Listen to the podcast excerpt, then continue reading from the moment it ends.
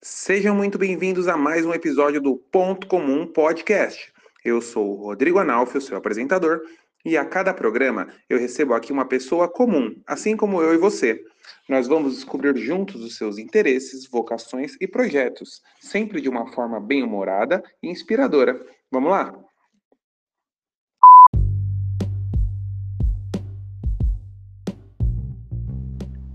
Ela é engenheira ambiental formada, trabalha na Sabesp como técnica de saneamento e já fez intercâmbio em Malta.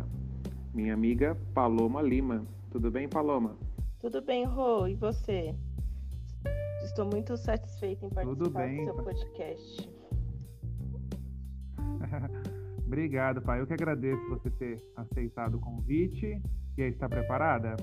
Ó, vou ser sincera, não tô preparada não, mas a gente vai, vamos mandar bala. Vamos sim. Como eu sempre falo, é um assunto que as pessoas dominam aqui no podcast, que é falar sobre si mesmo. E Você, você melhor do que ninguém para falar sobre si mesma, né, pá? Com certeza, né? Pelo menos é o que tem que ser. Você tem que se conhecer melhor do que as pessoas. Então vamos lá, para as pessoas te conhecerem. Você consegue falar quem é a Paloma Lima? A Paloma Lima é, é uma jovem adulta de 27 anos, já está na pressão de chegando aos 30, analisando todas as suas metas atingidas e aquelas que ela pretende atingir ainda, né? Sou taurina, gosto de comer comidas boas. é, meu ascendente é em Capricórnio, né? Então o pessoal sempre fala. É uma pessoa muito pé no chão só faz as coisas quando realmente tem certeza daquilo que quer. E pá, é, conta para as pessoas assim, o que que você faz atualmente? É, atualmente, é, na vida profissional, eu trabalho na Companhia de Saneamento do Estado de São Paulo, a Sabesp. É, sou formada como engenheira ambiental, então eu, eu desempenho funções nessa área de saneamento. Trabalho com qualidade de vida, com saúde, né, levando água tratada e esgoto para a comunidade. E a Paloma social é uma, uma pessoa mais é, contida, adora viajar, faz vários planos para as viagens futuras e que gosta de uma fazer trilha nos finais de semana, de ir no cinema ou até mesmo ficar em casa assistindo Netflix. Opa, agora você falou da, da Sabesp, né? Conta um pouquinho, assim, o, o que você faz no, no seu dia a dia mesmo. Como é que é a sua, a sua rotina, mais ou menos? Uhum. Na Sabesp eu trabalho com tratamento de água e de esgoto, não, é, não necessariamente no tratamento, trabalho mais na parte de distribuição e coleta.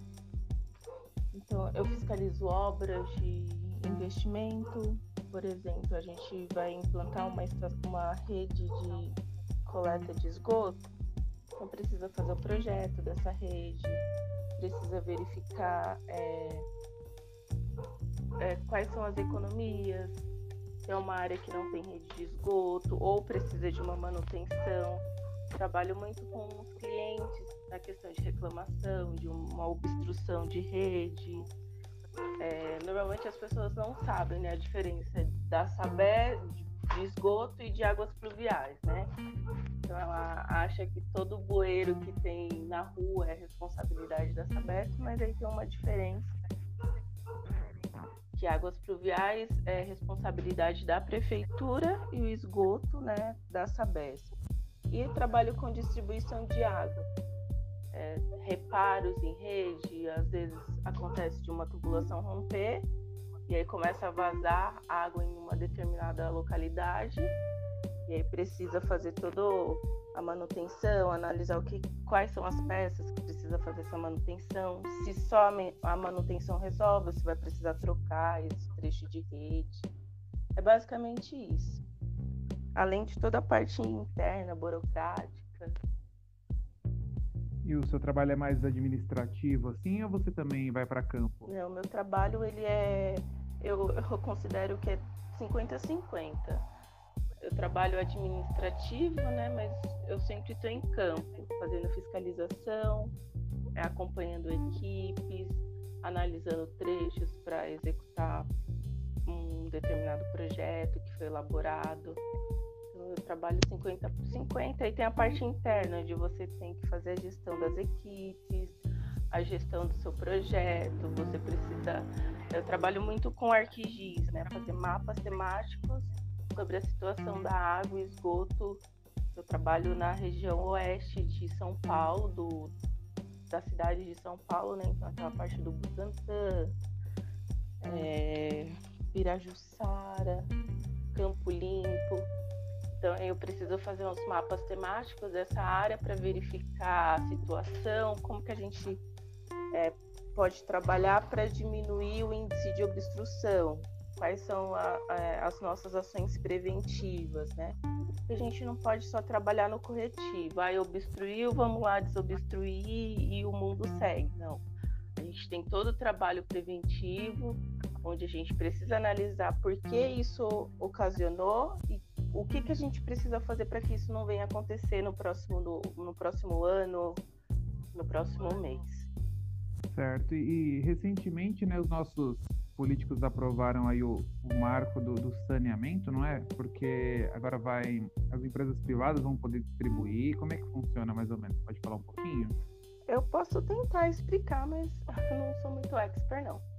Mas o marco do saneamento, ele basicamente fala assim que é, as empresas, tanto privadas como as públicas, elas podem concorrer a, a uma determinada região para fazer o tratamento né, da água, do esgoto, coleta e distribuição.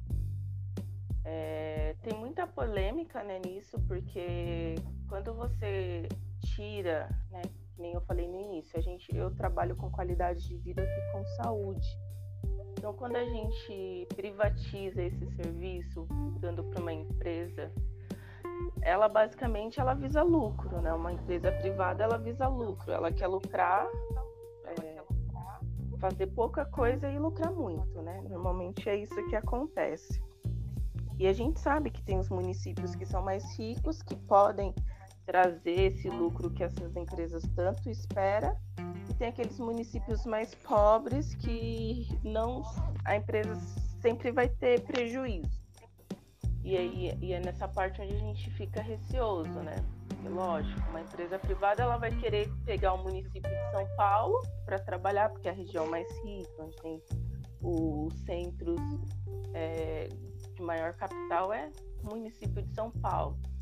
Mas, por exemplo, ela duvida que ela vai querer vir trabalhar em uma cidade como Santo da Rocha, que a população é mais carente e que certamente ela terá prejuízo. Ela vai ter que fazer muito investimento e esse investimento ela não vai ter retorno.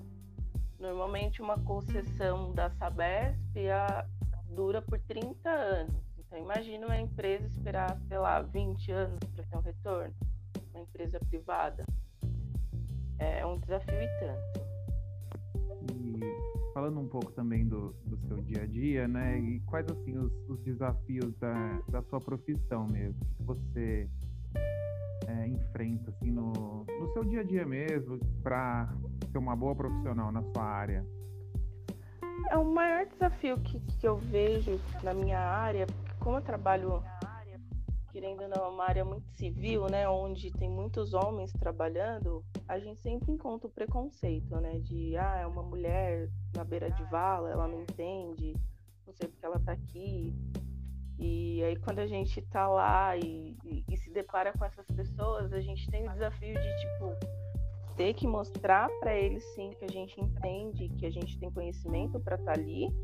E, e, também de ter o respeito, né? Da pessoa, de você falar e a pessoa falar assim, não, realmente ela, ela tá certa. Enquanto esse é o meu maior desafio. É o homem concordar que a mulher está certa na questão civil, né? Porque o, os homens acham que só eles que dominam. Esse é o maior desafio. E também a pressão, né? Quando a gente trabalha para uma empresa que atende um público muito grande, que nem a Sabesp, a, a gente tem o desafio de atender aquele cliente é, muito rápido, né? A gente tem serviços que a gente precisa atender em 24 horas. Então, é, a ação que a gente precisa tomar para que aquela problemática seja resolvida naquele período de 24 horas, mas aí você, você conta, são 24 horas, o, o problema aconteceu 8 horas da noite. Então, aí quando você chega no escritório às 7 horas da manhã, você já não tem mais 24 horas para resolver aquele problema. Você tem, sei lá, 12 horas. Então, é, esse também é um grande desafio, mas que com o trabalho e com a equipe a gente desempenha e, e consegue atender e deixar o cliente satisfeito, né? Que esse também é um do grande, dos nossos grandes objetivos. Agora eu queria que você contasse um pouquinho mais da, da sua história, assim, onde você já trabalhou, a sua formação e o que mais você quiser contar. Uhum. Ah, eu eu me formei no ensino médio em 2010. É, eu vou contar um pouquinho da história de, de como eu cheguei até aqui, né? Fique à vontade. E aí, em 2010, no final do ensino médio, eu comecei a fazer técnico em administração. A princípio, é, eu queria seguir essa área de administração, que eu gosto muito e tal, fiz o técnico. E aí, no meio do técnico, eu encontrei a, a disciplina de gestão ambiental, e eu falei assim, caraca, eu nem sabia que existia isso, né? E aí eu gostei pra caramba. E eu falei assim, é ah, isso que eu quero pra mim. E aí em 2012 eu iniciei o curso de engenharia ambiental na Unicid, onde a gente se conheceu. Dei o pessoal tudo. E aí em 2013, se eu não me engano, eu comecei já a trabalhar na área ambiental. Primeiro eu fui, eu fui estagiária na Secretaria do Verde Meio Ambiente do município de São Paulo. Eu trabalhava em parques, é, dando aula de educação ambiental para crianças, fazendo oficinas. É, foi, foi muito bacana essa época porque eu tive contato com a, a questão ambiental com a população e também a responsabilidade socioambiental, né? a gente levar essa responsabilidade ambiental e social para essas comunidades carentes. Depois é, eu fui fazer estágio na CETESB, onde já começou mais é, uma parte mais técnica, com análise de impactos ambientais, é, análise de licença, analisar e licenciar empreendimentos né, com grande potencial poluidor. E lá eu me descobri, realmente foi que eu falei assim, não, eu quero seguir nessa área. Eu fazia análise de licenciamento tanto industrial, né, de empresas que precisam de licença de operação e que tem, que tem algum impacto, pode causar algum impacto ambiental, como indústrias, postos de combustível, é, indústrias químicas, marcenaria, que tipo, às vezes a gente acha que isso não tem, mas também causa impacto ambiental. É, e também na área verde, né, de analisar áreas de preservação permanente, qual a intervenção que uma empresa ela vai fazer em uma APP, ou, e também análise de cadastro de reservas legais. Então foi, foi eu fiquei praticamente dois anos trabalhando na CETESB, é, tendo contato com com essas indústrias, empresas e, e tendo bastante conhecimento de legislação ambiental. E aí em 2016, 2000, é, 2016 finalizou o estágio e o último ano da faculdade. Eu fiquei desempregada. E aí eu até gostei, porque eu tive tempo de fazer mais, de elaborar o TCC, pensar em como que a gente escrever e tal. Só que nesse ano eu resolvi é, teve as Olimpíadas do Rio. E aí eu falei assim, vou ser voluntária, né? Vou fazer um intercâmbio voluntário e um intercâmbio cultural. E aí eu fui ser voluntária nas, na, nas Olimpíadas e Paralimpíadas que aconteceram no Rio de Janeiro em 2016. Lá eu conheci pessoas de diversas nacionalidades, é, diversos estados do Brasil, que, que eu acho que foi mais legal. Às vezes a gente pensa em fazer intercâmbio e fala assim, ah, fazer intercâmbio só para fora, né? E a gente pode fazer intercâmbio em um outro estado que tem culturas e jeitos totalmente diferentes do nosso, daqui de São Paulo. E eu conheci pessoas que eu levo até hoje que quando eu lembro assim, vem aquele sentimento de saudade, de ah, eu queria estar perto, eu queria poder é, fazer mais parte da vida dessa pessoa, mas ela tá lá no estado dela e eu tô aqui no meu. A internet ajuda nesse contato, né? Então a gente é, sempre tá mandando mensagem, tá fazendo uma ligação de vídeo, é, algo que intensificou bastante com essa pandemia. Enfim, aí eu finalizei o TCC, a faculdade, terminei. Aí em 2017 veio a grande dificuldade, né? Formada como engenheira ambiental e desempregada. Aí, o que, que a gente faz para ganhar dinheiro, né? Eu sou uma pessoa que eu tenho muita autonomia financeira, eu não gosto de depender de ninguém. E isso era horrível, né? Ter que ah, pedir dinheiro para minha mãe para comprar um sorvete, para ir no, no, cinema. E aí eu falei assim, não, preciso arrumar um emprego. Aí eu fui trabalhar de atendente numa floricultura. Aí a gente saiu e falou assim, não, é... cara, eu sou engenheira e estou trabalhando como atendente, mas cara, eu falei assim, não, calma, eu vou linkar esse trabalho com a minha área.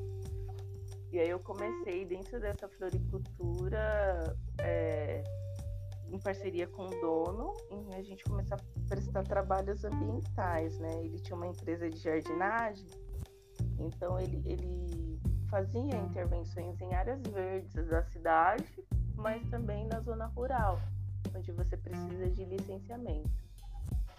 Eu comecei a aplicar os meus conhecimentos da área de engenharia ambiental essa é empresa de floricultura. Mas eu lá com os meus 23, 24 anos, eu falei assim, não, não é, não quero isso pra mim não. E aí eu consegui em junho de 2017, eu consegui um emprego numa consultoria ambiental é, que trabalhava mais focado na área de poluição atmosférica. Era uma área que na faculdade a gente não tem muitas matérias, né? A gente conhece por cima, então para mim seria um grande desafio. Eu trabalhei em torno de um ano e meio lá. Fui aprendendo muitas coisas, mas eu vi que aquela área realmente não era para mim, não era que eu gostava e, e aí Sabe quando você começa a fazer uma coisa e fala assim, cara, eu tô passando a minha vida, a minha carreira, eu tô ficando velha, eu tô chegando perto dos 30 e ainda tô fazendo algo que eu não gosto. E aí eu voltei tudo, sabe? Você dá um passo atrás, eu falei assim, não, eu preciso ir pra área que eu gosto, que é a área mais florestal ou de saneamento, né? Tinha esses dois nichos que eu queria seguir. E aí eu falei assim, ah, vou para a área de saneamento. Voltei a fazer curso técnico, eu fiz curso técnico na área de saneamento. E aí, através do curso técnico, eu falei assim, ah, vou prestar um concurso para a Sabesp, né? Vai que. Antes, na, na faculdade, eu nem pensava em trabalhar na Sabesp, nem nada. E aí surgiu o concurso, eu prestei, estudei lá. E aí eu consegui, eu prestei para técnico. Né? Como eu estava estudando técnico, aí eu falei assim, ah, vou prestar para técnico para ver o que, que dá, né? E aí eu passei em primeiro lugar, algo que eu nem imaginava.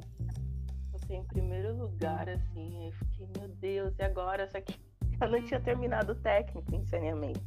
Aí eu falei, será que, que eu consigo ou não?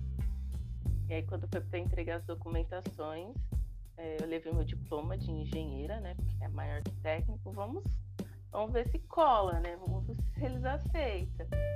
E aí, antigamente, a Sabesp ela não aceitava, a pessoa tinha que ser técnico mesmo, senão perdia né, aquela vaga. E aquele ano, é, eles começaram a aceitar o diploma Code superior para as pessoas que fizeram técnico. Claro, se tiver na mesma área daquele o, da vaga que você prestou. E aí eu eu apresentei meu diploma e aceitaram, e eu falei assim, caraca, não acredito. E aí eu comecei a trabalhar, assim, em, 2000, em junho de 2018 comecei a trabalhar na Sabesp. Então aí eu comecei a me realizar, né? Comecei a trabalhar na área de saneamento mesmo, é, que eu gosto, que eu consigo desempenhar as funções e colocar em prática tudo que eu aprendi na faculdade, no curso técnico. Aí foi muito legal. E aí, e aí eu tinha um sonho, né? Na, na faculdade, eu queria terminar a faculdade e fazer intercâmbio.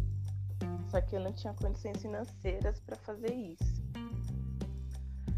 Aí quando eu passei na Sabesp, aí você querendo ou não, aí comecei a, ganhar um pouco mais, eu conseguia juntar dinheiro, aí em 2019 eu fiz meu intercâmbio. Infelizmente é intercâmbio curto, né? Porque como eu trabalho, aí teria que ser só no período da faculdade mesmo. Da faculdade, ó, no período da, das férias. Das férias. Isso. Aí eu peguei e fui. Eu trabalhei em 2018 como mesária, então eu peguei uns oito dias, né? Que, aí teve o treinamento, aí teve o primeiro turno, o segundo turno. Eu peguei uns seis dias, aí eu juntei com as minhas férias, aí eu fui fazer intercâmbio praticamente de 40 dias. Aí eu fui para Malta, é uma ilha que fica no sul da Itália. É muito charmosa, muito linda, com bastante sol, que eu amo. Muitas praias, é, pessoas no mundo todo lá. Tinha muita gente da, da Ásia, do Japão, da China. Fiz amizades com o pessoal oriental, assim, que todo mundo fala, ah, eles são mais tímidos, mais fechados, eles não conversam. E lá eu tive uma grande experiência de que, que, eles são pessoas maravilhosas, pessoas com bastante sentimento. Lógico, tem toda uma cultura que eles foi criado, mas que eles são pessoas que podem amar sim outras pessoas e você pode fazer várias amizades com eles. Foi, foi uma experiência muito boa, boa mesmo. Em 2019, né, em setembro, eu fui fazer intercâmbio. Aí, quando foi em, em janeiro de 2020, eu, eu já tinha ajuntado um dinheiro e aí eu comprei meu AP. Perto do meu serviço, Rô. Eu demorava 10 minutos do serviço até, o, até em casa, de casa até o serviço, cara. É... Você não sabe como, como eu lutei por isso. Muito é, legal. É, que a gente da, da faculdade brincava com a Paloma, que ela morava muito longe da faculdade, né, Pá? Quantos quilômetros mais ou menos eram? Nossa, da faculdade é, sei lá, dá uns quase 50 km. Só que o problema é que eu fazia estágio em Jundiaí, moro em Franco da Rocha e fazia faculdade no Tatuapé. Então, todo dia de manhã eu ia para Jundiaí, aí depois de Jundiaí eu ia para faculdade, depois a faculdade voltava para Franco, ele fica bem no meio. Então, por dia, eu acho que eu andava uns 150 km, mais ou menos. Era muito longe. Caramba, pá, que história. Meus parabéns para você. Ah, é, a gente vai vivendo, né, Rui, tentando conquistar as coisas, né? Conseguir arrumar um emprego, uhum. que, querendo não dar uma estabilidade, né, pra gente é, na área que eu gosto, então não adianta nada você ter um emprego que te dá estabilidade, mas é uma área totalmente contrária da sua, que você não gosta. Aí eu sou uma pessoa que eu fico nesse um ano e meio que eu fiquei trabalhando na consultoria, eu praticamente fiquei um ano e meio procurando outro serviço, porque é, poluição atmosférica é legal, os impactos que causa no, no, meio ambiente, no planeta. É muito importante a gente combater e ter as ações. Só que não é algo que eu gosto de trabalhar, né? Eu sei da importância, mas não é algo que eu gosto de trabalhar. Eu gosto de trabalhar com saneamento, com tratamento de água e de esgoto. Então, quando eu, eu consegui, é, passei no concurso, comecei a trabalhar com saneamento, e aí, através disso, abriu um leque de opções. Eu consegui realizar um sonho de fazer intercâmbio, agora de comprar meu AP perto do, do serviço. Aí você, você vai analisando, você fala assim, cara, não é possível que, que as coisas estão se encaixando, sabe? Mas aí você para para pensar, então sim, tudo que aconteceu lá atrás foi para que hoje eu pudesse dar valor no que eu conseguir, no que eu irei conseguir. E, e a vida vai se ajeitando e vai caminhando conforme aquilo que a gente planeja, né? Isso, o importante é a gente estar tá sempre fazendo algo, né? Você às vezes não tá, pô, não tá na área que você queria, mas eu consigo ajustar, né? E você foi ajustando, ajustando até você acertar o tiro agora, né? Que é fazer o que você gosta, morar perto do trabalho, né? Isso, nossa, sem contar a qualidade de vida, né? Acho que a, a nossa geração, ela preza muito para a qualidade de vida, né? Não adianta você estar numa empresa onde você ganha muito, mas você não tem qualidade de vida. E bacana você acabou já falando também das áreas da engenharia ambiental, né, do ramo ambiental. Que são muitas, né? Às vezes as pessoas talvez pensem que é só plantar árvore, não sei. Não, sim. A gente que, fez o nosso curso. Quando, quando a gente fazia faculdade, principalmente, o pessoal pegava e falava assim, ai, ah, você, que, que, que espécie de árvore é essa? Que, que planta é essa? Cara, tipo, não é assim. Eu não sou biólogo, eu não, eu não fiz especialização em análise de espécie vegetativa. Não, eu não, não sei isso. Eu conheço o básico, né? Porque a engenharia ambiental ela, ela tem vários ramos. Você pode trabalhar com, com licenciamento ambiental, avaliação de impactos, mas você pode trabalhar em uma indústria as indústrias elas ca causam impactos ambientais, então tem que ter aquele setor responsável para trabalhar com, com a questão ambiental, que normalmente é linkado com segurança do trabalho. É, você pode trabalhar é, é, fazendo análise de, de, APP, de área de preservação permanente, impacto é, daquela atividade em um determinado bioma.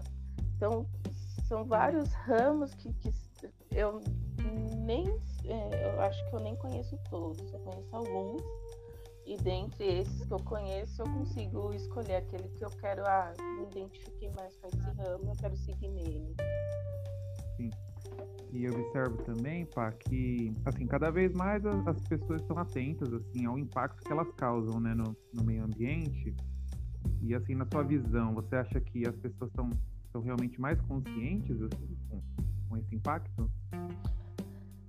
Olha, a, as pessoas elas têm a consciência né, do, dos impactos que, que elas causam. Hoje a gente tem uma, uma geração que é muito preocupada com isso, com é, o pessoal que é vegetariano, que é vegano, né, que deixa de tanto pelas causas animais, né, do sofrimento que o animal causa, mas também dos impactos que tem para a gente criar é, é, bois. Então, as pessoas estão com, com essa consciência.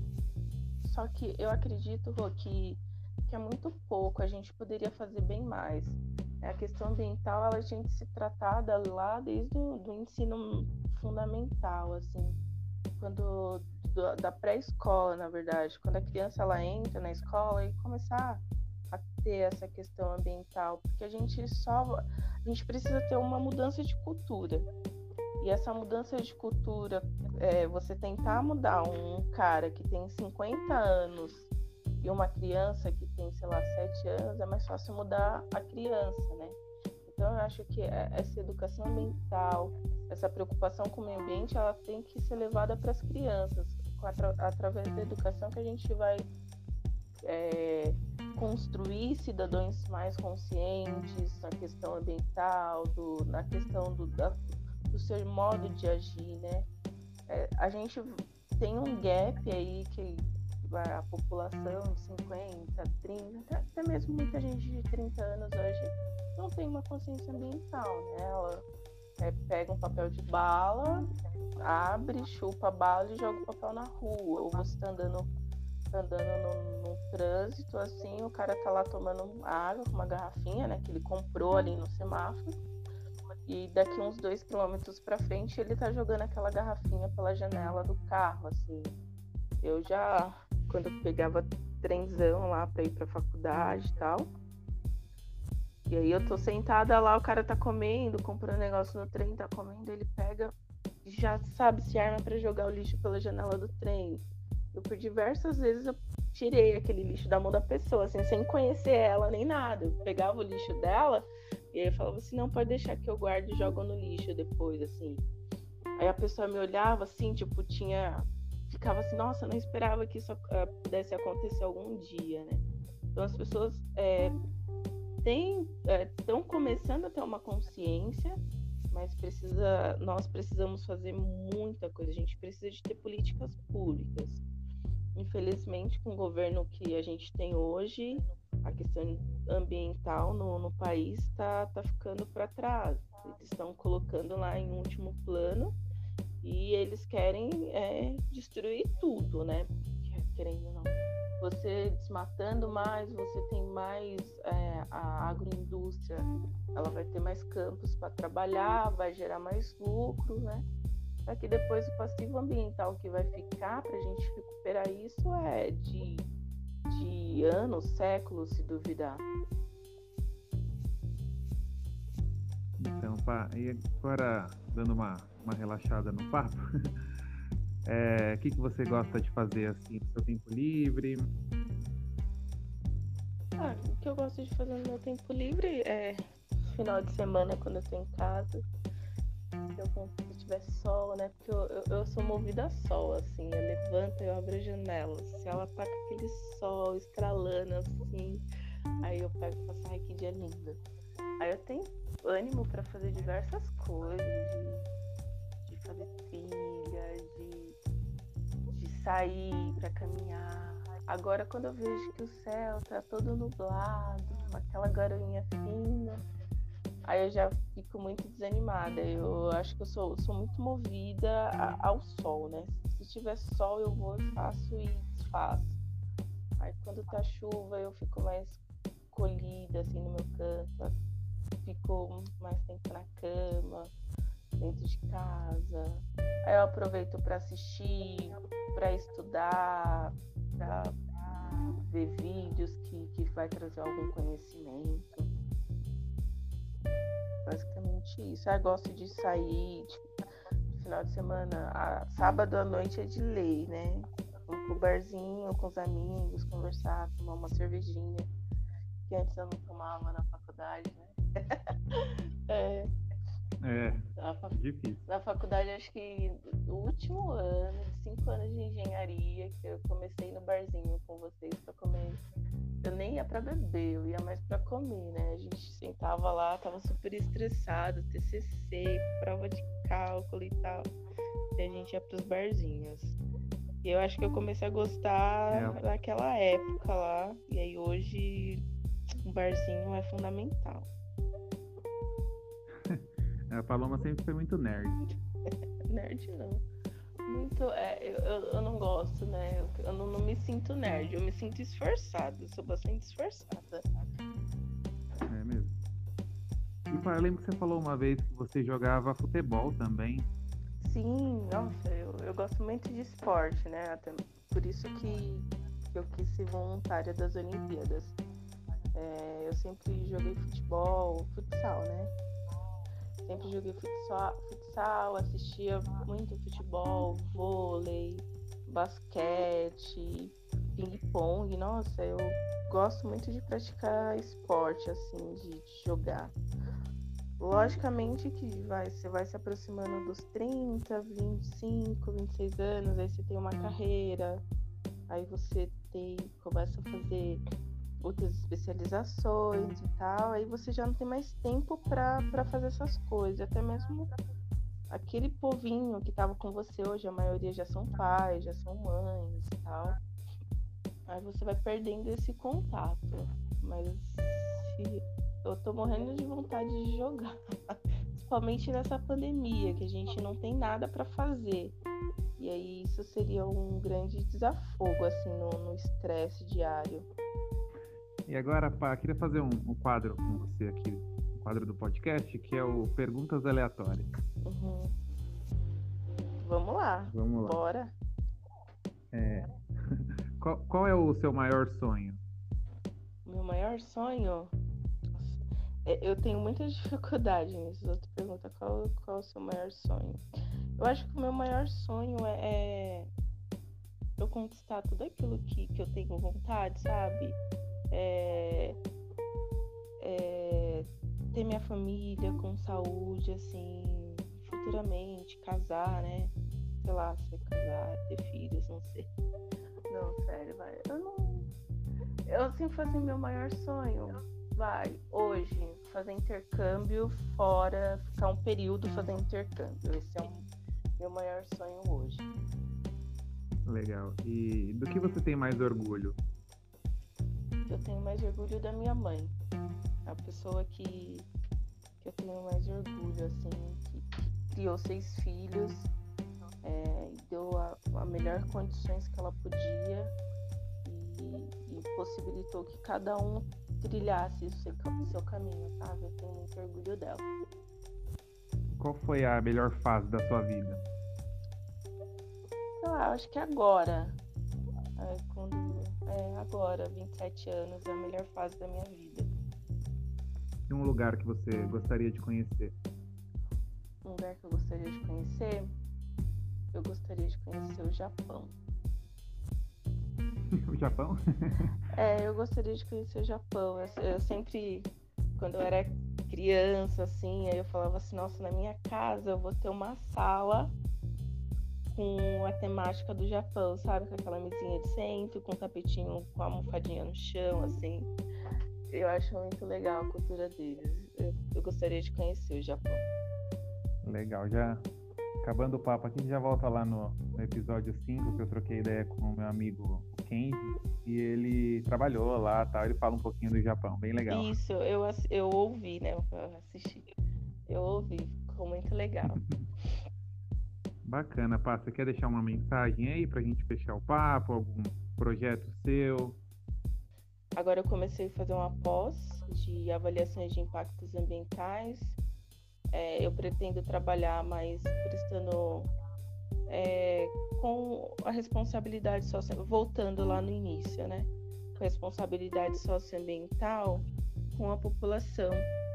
E aí esse é um projeto para o futuro, né? Através da minha da empresa onde eu trabalho, é, poder estar tá levando mais educação ambiental e socio, socioambiental para a população, para que ela possa é, principalmente com crianças, né? Já crescer com essa responsabilidade e ajudar para que a gente possa criar um futuro melhor para as gerações presentes e, e, as futuras gerações que estão por vir. Quer deixar o link da, da sua rede social? Ah, pode ser. É, me seguem no Instagram, Palomita Underline Lima. É, eu não sou muito de postar coisas, não, mas eu sempre posto stars.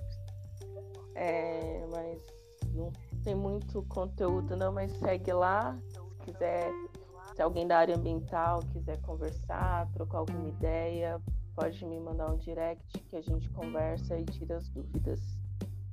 Legal, Paloma. Muito obrigado aí pela sua participação e parabéns pelas conquistas e eu desejo muito sucesso para você. Obrigada, eu que agradeço, Rô, pelo convite aí de participar desse projeto que você começou novo. Fiquei muito feliz quando eu vi lá se eu te contar, é, eu comecei a ouvir podcast, acho que tem, sei lá, três meses, assim. Antes eu não ouvia, eu acho que eu nem sabia que isso existia. E aí você me deu umas dicas lá de, de, ouvir alguns podcasts, o aos 30, que eu, muito legal. Eu agradeço a dica que você deu também.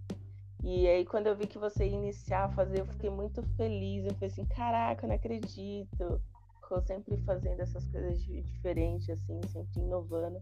Eu fiquei muito feliz por você e tô aqui na torcida, estou ouvindo sempre seus episódios. Muito obrigada pela oportunidade. E é isso aí, pessoal. Sigam o nosso perfil no Instagram, que é @pontocomumpodcast. Lá vocês encontram o post desse episódio com a foto da Paloma e o link para suas redes sociais. Muito obrigado por ouvirem e tchau, tchau.